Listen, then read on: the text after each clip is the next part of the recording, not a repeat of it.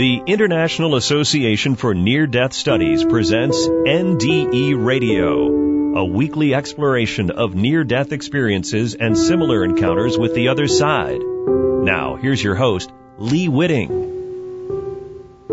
Welcome to NDE Radio, brought to you by IANDS, the International Association for Near Death Studies. I'm your host, Lee Witting.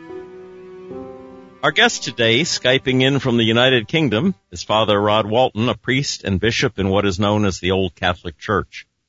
If I'm right about this, the Old Catholic Church broke with the Roman Catholic tradition back in the 1700s over the doctrine of papal authority.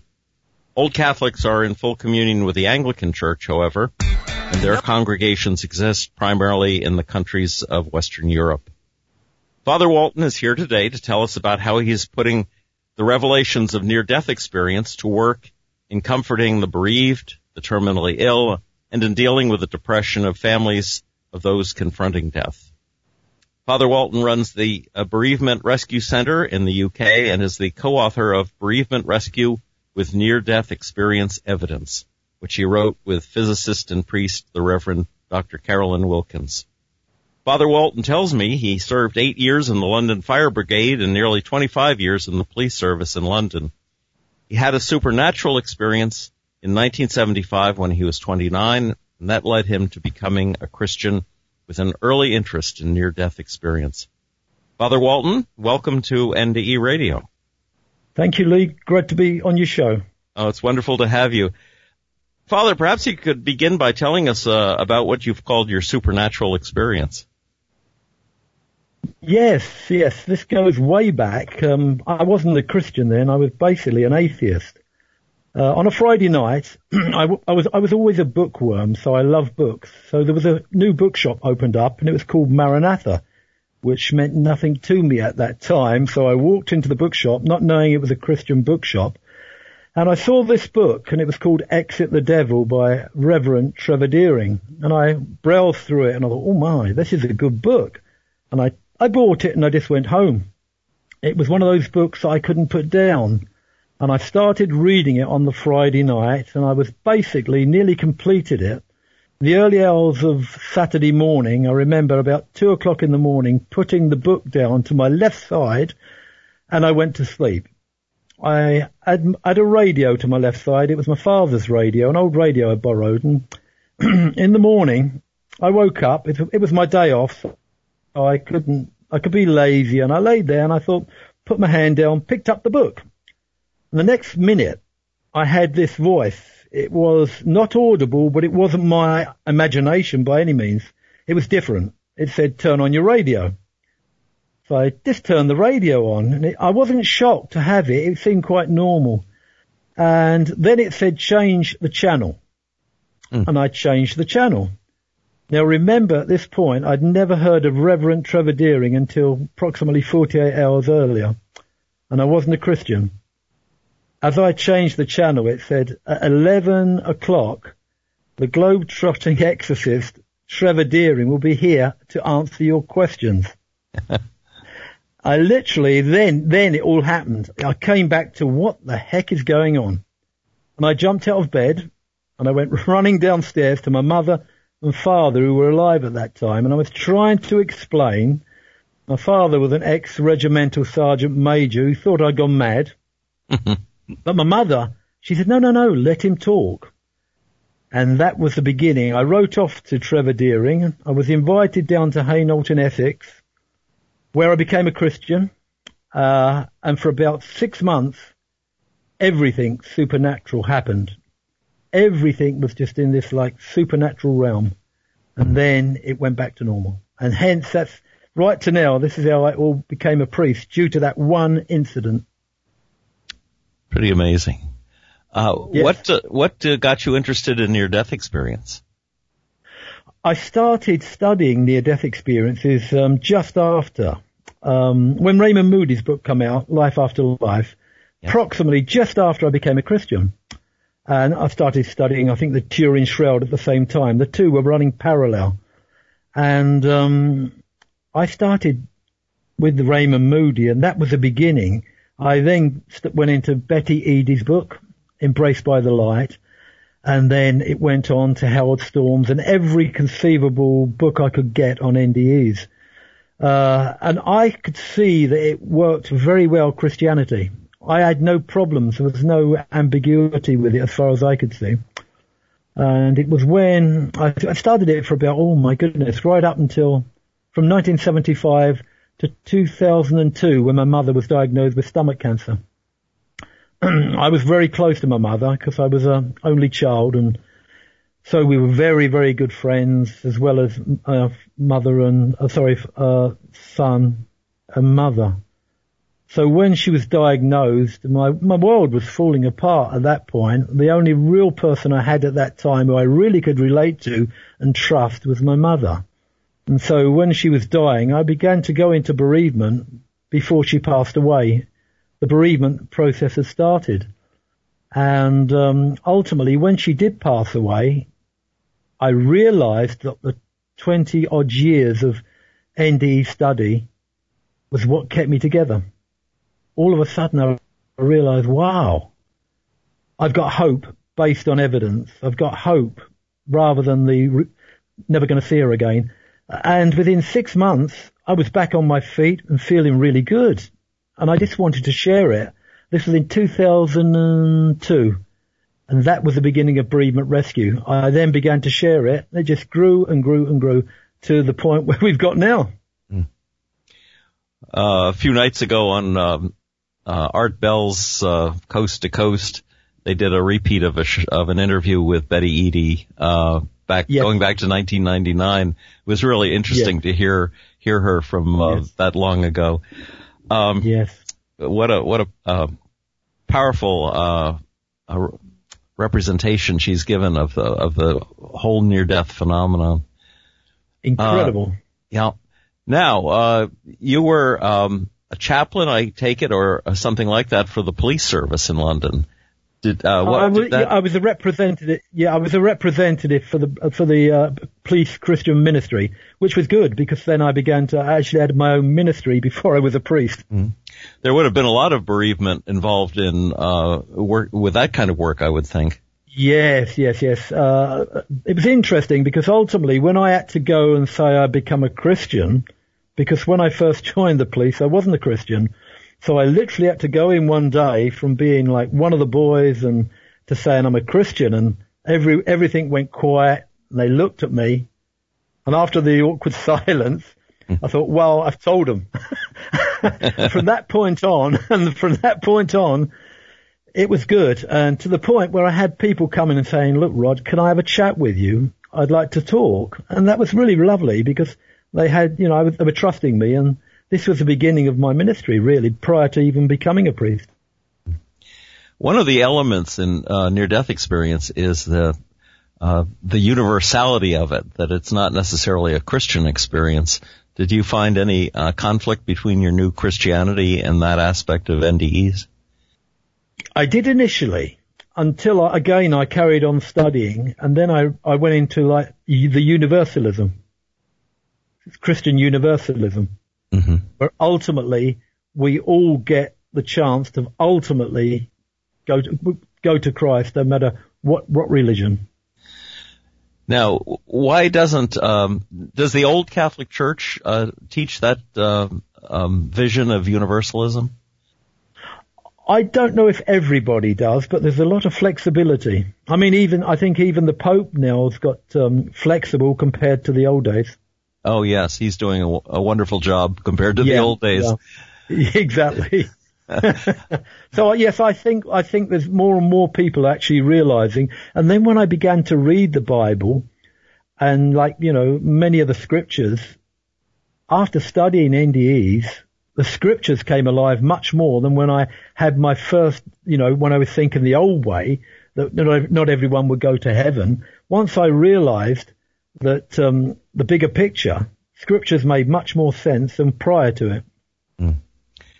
There, there is the uh, the experience of uh, DNDEs, distressing near death experiences, where yes, people yes, have uh, yes. black visions, dark visions of the other side. Hell uh, storm, for argument's sake, yeah. Yes, exactly. Yeah. Although um, uh, it seems like if you stick with it and work through it, that you can come out on the on the into the light. That yeah, it's not a permanent situation. No, this is what I, this is again gave me more uh, uh, more uh, encouragement because when Howard Storm shouted out to, to Jesus, Jesus turned up. Mm. So ultimately, once you start asking or calling out to God or Jesus, you literally do get rescued. There are uh, stories of encounters with Jesus on the other side by people who are non-Christian, who may be, even be Buddhist or or um, Muslim, and Yes. uh, and of course Jesus is a a powerful figure, a prophet of sorts for most other religions too. They seem Yeah. to be able to include him on that on that level. Um, do do you uh, personally believe that um, people can recognize Jesus and be saved by Jesus um, on the other side after they've died? Oh yeah, without a doubt. Yeah, and I think personally, I think um, like for argument's sake, uh, let's see, Howard Storm for argument's sake, who, I, who I've mentioned, and um, Ian McCormack, uh, they were dead prior to meeting him. One of the one of the um, questions and one of the problems I run to into as a hospital chaplain sometimes are those Christian families who say, uh, "My dying brother or mother or father, for instance." Uh, has uh, never was never a Christian or didn't become a Christian, so they're going to hell. Um, this is where near death experience, one of the places where near death experience can be a comfort if they're willing to. Very much, yeah, that. very much so. I mean, the evidence is overwhelming. I mean, I always say with NDE evidence, you don't have to take a blind leap. You can take an intellectual step. Have you encountered many people uh, in your bereavement work that have had NDEs or or have um, relatives who've had NDEs? Um, I've had a next door neighbour who sadly has passed on now. He had a heart attack and he said he was going through a tunnel to the light. um, I've got, uh, let me see now. I think I, and I had a gentleman who turned up here one day, which had nothing to do with, uh, my, my job and he sat down on a seat beside me and he turned around and started telling me about his NDE. And Caroline, uh, Caroline Wilkins was with me and we just, just couldn't believe that, uh, here am I not talking about it and someone sits down and starts talking to me about it. I, I've had that experience, uh, both both as a chaplain and also just sitting in an airplane seat one day, and the person next to me turned around and started talking about it. Uh, Yeah. you mentioned Carolyn Wilkins. Now she was a physicist, I guess, before she became a priest. Uh, Yes. Has she brought her physics to bear on any of this NDE study? Yeah, yeah, she, she's with me at the moment. Uh, yeah, yeah, and she's she also had a supernatural experience who took her from being a, an atheist physicist to a, a priest. so there's two of us. That's good. That's good. Yeah, yeah. Now, now uh, tell us um, how you came to the well. How did you come to the writing of the book and and this plan to have a uh, a center to deal with bereavement? well, I started talking to lots of people, and again, it was working. People were saying to me, you know, I, I had my, a barber whom um, had just lost his dad, and I started talking to him about uh, NDEs while he was cutting my hair, and he said, "Could we go out for a meal together and talk about it?" And I said, "Yeah, no problem." So we went out for a meal, and he literally asked questions for about two hours. And then he leant over and held me on my shoulder and he said, thank you. You've answered all my questions. And he never looked back from that point on and he again had like a miraculous healing from bereavement.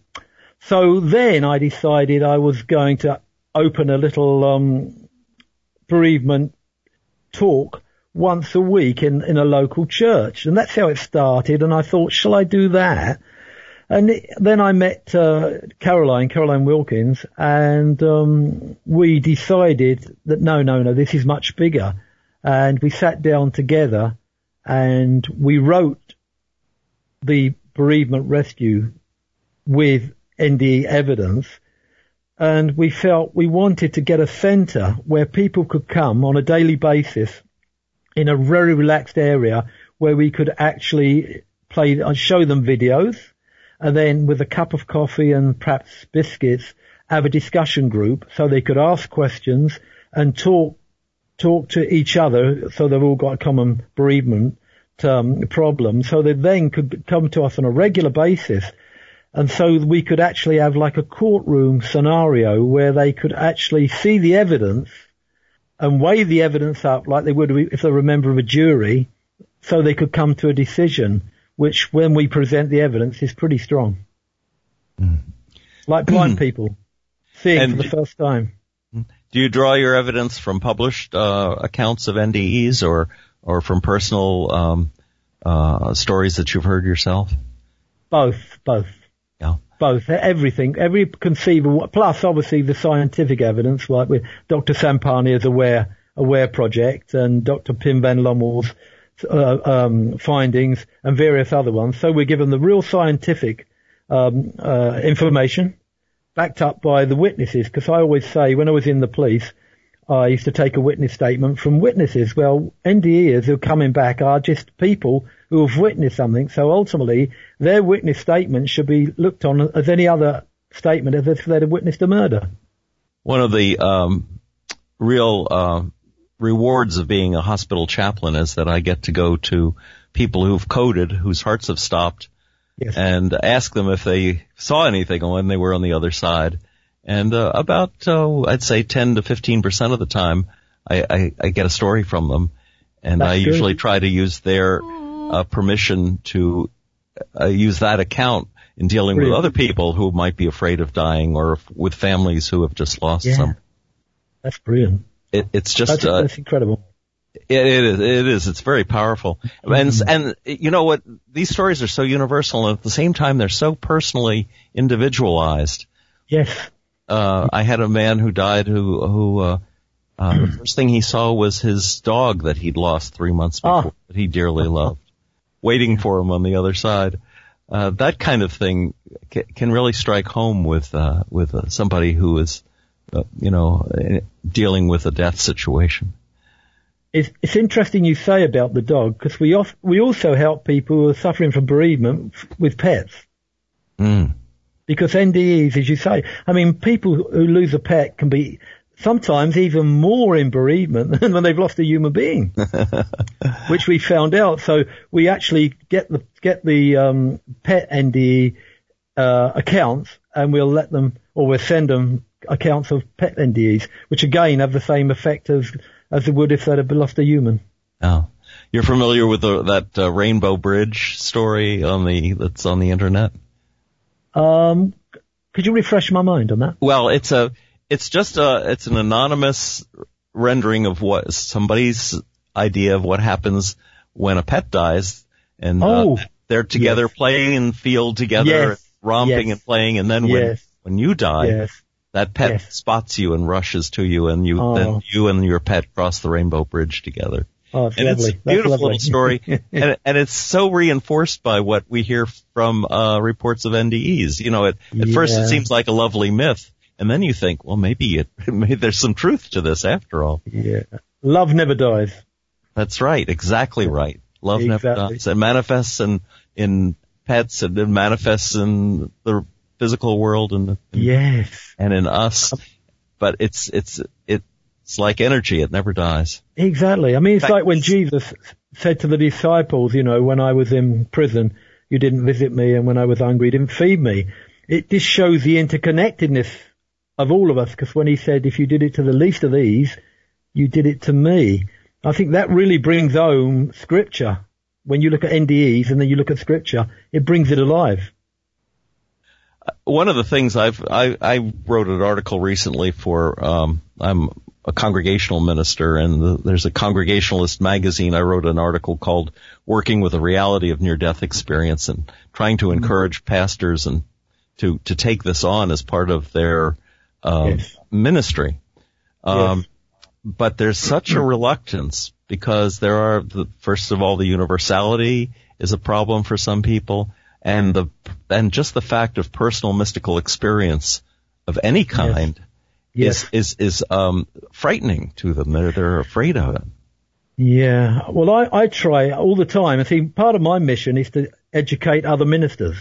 Mm. Just to get them to look at the evidence, because many of them haven't even looked at the evidence, and I think this is a stumbling block. You must encounter people who say, "Oh, I had a visit from my from my late husband," or "This happened," or "That happened," and I yeah. took it as a sign. You know, a yes. bird was fluttering against yes. the window, or of the yes. lights didn't work properly. Did, well, do you have any of those stories you could? Uh... Yes, I do actually. Um, in fact, I was thinking of this. I had one. He's a, he's a gentleman in his 80s who lives but two doors from where I live, and he, um, I, I, can, if I can digress, he, he came to me when he, they told him in the hospital his wife was going to die, and I, he was knocking on my door, and um, I looked through the glass and I opened the door and he was in tears and he said, um, "Would you do my wife's funeral?" And I said, "Yeah." I said, "She passed away." He said, "No, the the hospital has told me that she she's going to. So would you please do it?" And I said, "Yes." And I said, "I'll tell you what I'm going to do. I'm also going to pray for her." And he said, "Are you?" And I said, "Yes." Well, the next thing I heard, I prayed for her, and his wife came back and spent another year with him.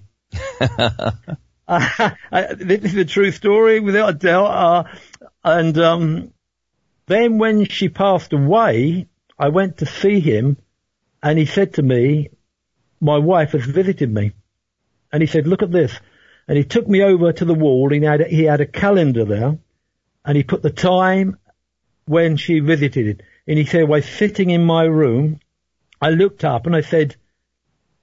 What are you doing here? I won't mention her name, but what are you doing here? And she smiled, he said, and just disappeared. Mm. Now I've got him to tell this story to, I went and did a funeral recently and this gentleman came in because he was going to do the catering. And I said to the person whom I was doing the funeral for, would you please tell this lady what you told me? And so he then told her the story. So again, that was fantastic for the, for the, um, healing process. It is. It's such a powerful thing. Isn't um, it just? yeah. And, uh, and there are many, many encounters. I, th- I think there are probably more of those experiences. They say in this country we have 700 and, estimated 774 near-death experiences every day. Incredible. Na- nationwide. But I think Incredible. even more than that, we have people who've had visits, uh, from mm. deceased relatives or messages or yeah. some sign that has that's uh, happened in their lives. And these getting are just as.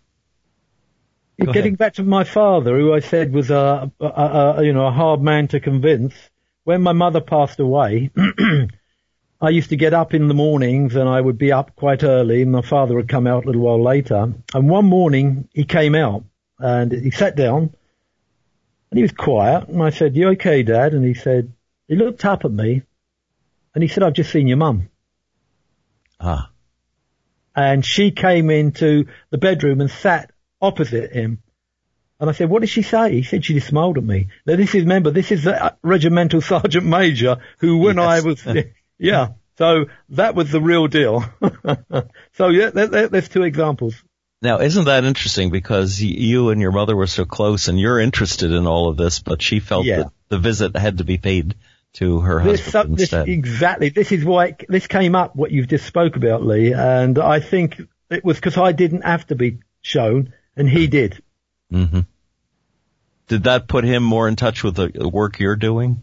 Oh, big time.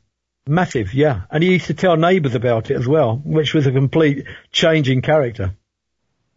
Now tell us uh, a little about how you envision the center of yours to to work. I mean, what what your goals are. I know you mentioned uh, having small cabins to for people to stay in. Yeah, well, we've uh, we've we're now changing this idea. We're going to have a much larger building. We're we're, we're putting in for a grant. In fact, uh, is it next month? I think we're putting in for a grant. Next month, yeah, we're putting in for the grant. I'm just checking. We're putting in for the grant next month uh, and it will be a much larger grant than we thought. So we were going to have cabins, but we are now going for a large building already, already built. And the idea of the building is it's going to be open so people can come to us anytime they want to. And for people who perhaps are going through an exceptionally bad time, where we might get a doctor who says, can you help these people? We're going to have them for the weekend. So we could then spend the weekend with them, um, talking to them, and hopefully get some NDEs to come in and talk to them as well, so they can speak to witnesses, and also get DVDs. And ultimately, we're going to saturate them in the NDE evidence, so they, when they leave, they will be aware of the evidence for the faith that's in them. Oh, that's terrific. And that's where we're going to go. Plus then they, we're going to obviously always be on, we'll always be on call. So people can come and drop in, ring us up and say, could we have a couple of hours meeting? Just general people, because I don't know what it's like in the US, but over in the UK, some people wait for six months or longer to get bereavement counselling. Well, that just doesn't work because they're either over it or they're getting worse by the time they even see a counsellor. Mm. And on top, sorry. No, I was just going to say one of the things we do in our hospital, which doesn't yeah. necessarily involve NDEs, is we uh, we have a quarterly memorial service for the families of people who've died in the hospital. And one of the things that does is by bringing a room full of people together, we, we sometimes we have 150, 170 people. They suddenly understand that this is a shared experience that everyone yes. in that room is going through, that it's not just them, it's not just them losing their mother, but a whole yes. room full of people who've had suffered the same loss. And that sense of community and, and love, and we light, we light candles in front of pictures of all of the people who died. And it just, um, is very powerful. And community, I think you're right, a larger building, if it, if it, um, stimulates the notion of community, yes. Uh, would be more powerful than um, individualized sort of meditation and and uh, yes, this is what we're going to do. So we'll have all people together, like you just said. Like we'll have about three or four or five, or maybe more, who come, and they're all basically in the same boat, mm. and they all then can be drawn together because they're all feeling similar feelings of pain, and they'll be able to obviously relate to each other as well. Where do and you think? Sorry. I was going to say, where do you think um, religions are going to go with this? Do you think they'll they'll reach a point where they understand that personal mystical experiences are important to the congregations? I think so because if if you go right the way back, uh, I I feel especially in the Eastern Church, I mean that was part of it, wasn't it? I mm. feel that we're just sort of going full circle. I think Western Christianity has sadly lost a lot of, they've westernized a lot of what I believe Jesus was teaching. Oh. Well, Rod, we are, unfortunately, we're running out of time, and I wanted you to talk a little about um, how people could find out more about your work, how the, how they can get a copy of your book, and so forth. So, why don't you tell us about that? Yeah, if they if they go to our site, which is www bereavement rescue, all lowercase, dot org, dot UK. They can contact us there. Plus, if they want the book, they can download it for free. If you don't, you, you can get it on Amazon, but if you want to get it free, you can download it on our site. All free. Everything is free. We charge for nothing. So, and if you need any help, just get in touch with us. Mm. I saw also there's an autobiography of you. Yes. Yeah. Godspeed. and uh, when was that written? That was written. It was completed approximately with uh, about four years ago, I think. It was written over a six-year period, mm-hmm. and time flies. But I would think it was it was completed about four years ago, three to four years ago, and that takes in everything. What all what I've done, the NDE study, my time in the brigade, um, my experience, um, the shroud of Turin. We cover everything and um, and a bit more. In fact, I'm thinking of updating it. To, it's, it's, a book going to be called The Beat Goes On. All right. One of these days, perhaps we can uh, we can talk about the Shroud of Turin, which is a, a an I'd love subject to. of. Uh, I've always been interested and fascinated by that one. Yeah. But yeah. no time. I'd love, talk, I'd love, to talk to you on that because I've been ad- studying that also, but I'd just love to talk on the shroud to you because it dovetails with Christianity, but it also dovetails with the NDEs if you think about it. Maybe we'll, we'll, we'll set a date to do that. I'd love to do that, Lee. Okay. Um, it's been it's been lovely talking to you. Wonderful talking to you, and I, I want to thank thank you uh, for sharing your story of uh, and, and, of your bereavement work with uh, NDEs. Uh, for the folks out there, if you'd like to listen again to this or any of our past shows, just go to our website at nderadio.org. And for more information about the work of IANDS and the upcoming conference in Denver, check out that website, iands.org, and tune in next Monday, 11 a.m. Eastern for more NDE radio. This is Lee Witting saying thanks for listening.